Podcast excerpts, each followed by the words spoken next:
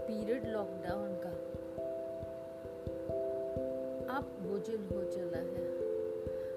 शुरू में तो किसी तरह से चलिए, बहुत सारे काम सोचे, बहुत सारे काम किए, जैसे कुकिंग बहुत सारे ऐसी डिशेस थी जो भूल गए, या जो बनानी नहीं आती थी, उस पर प्रैक्टिस करी।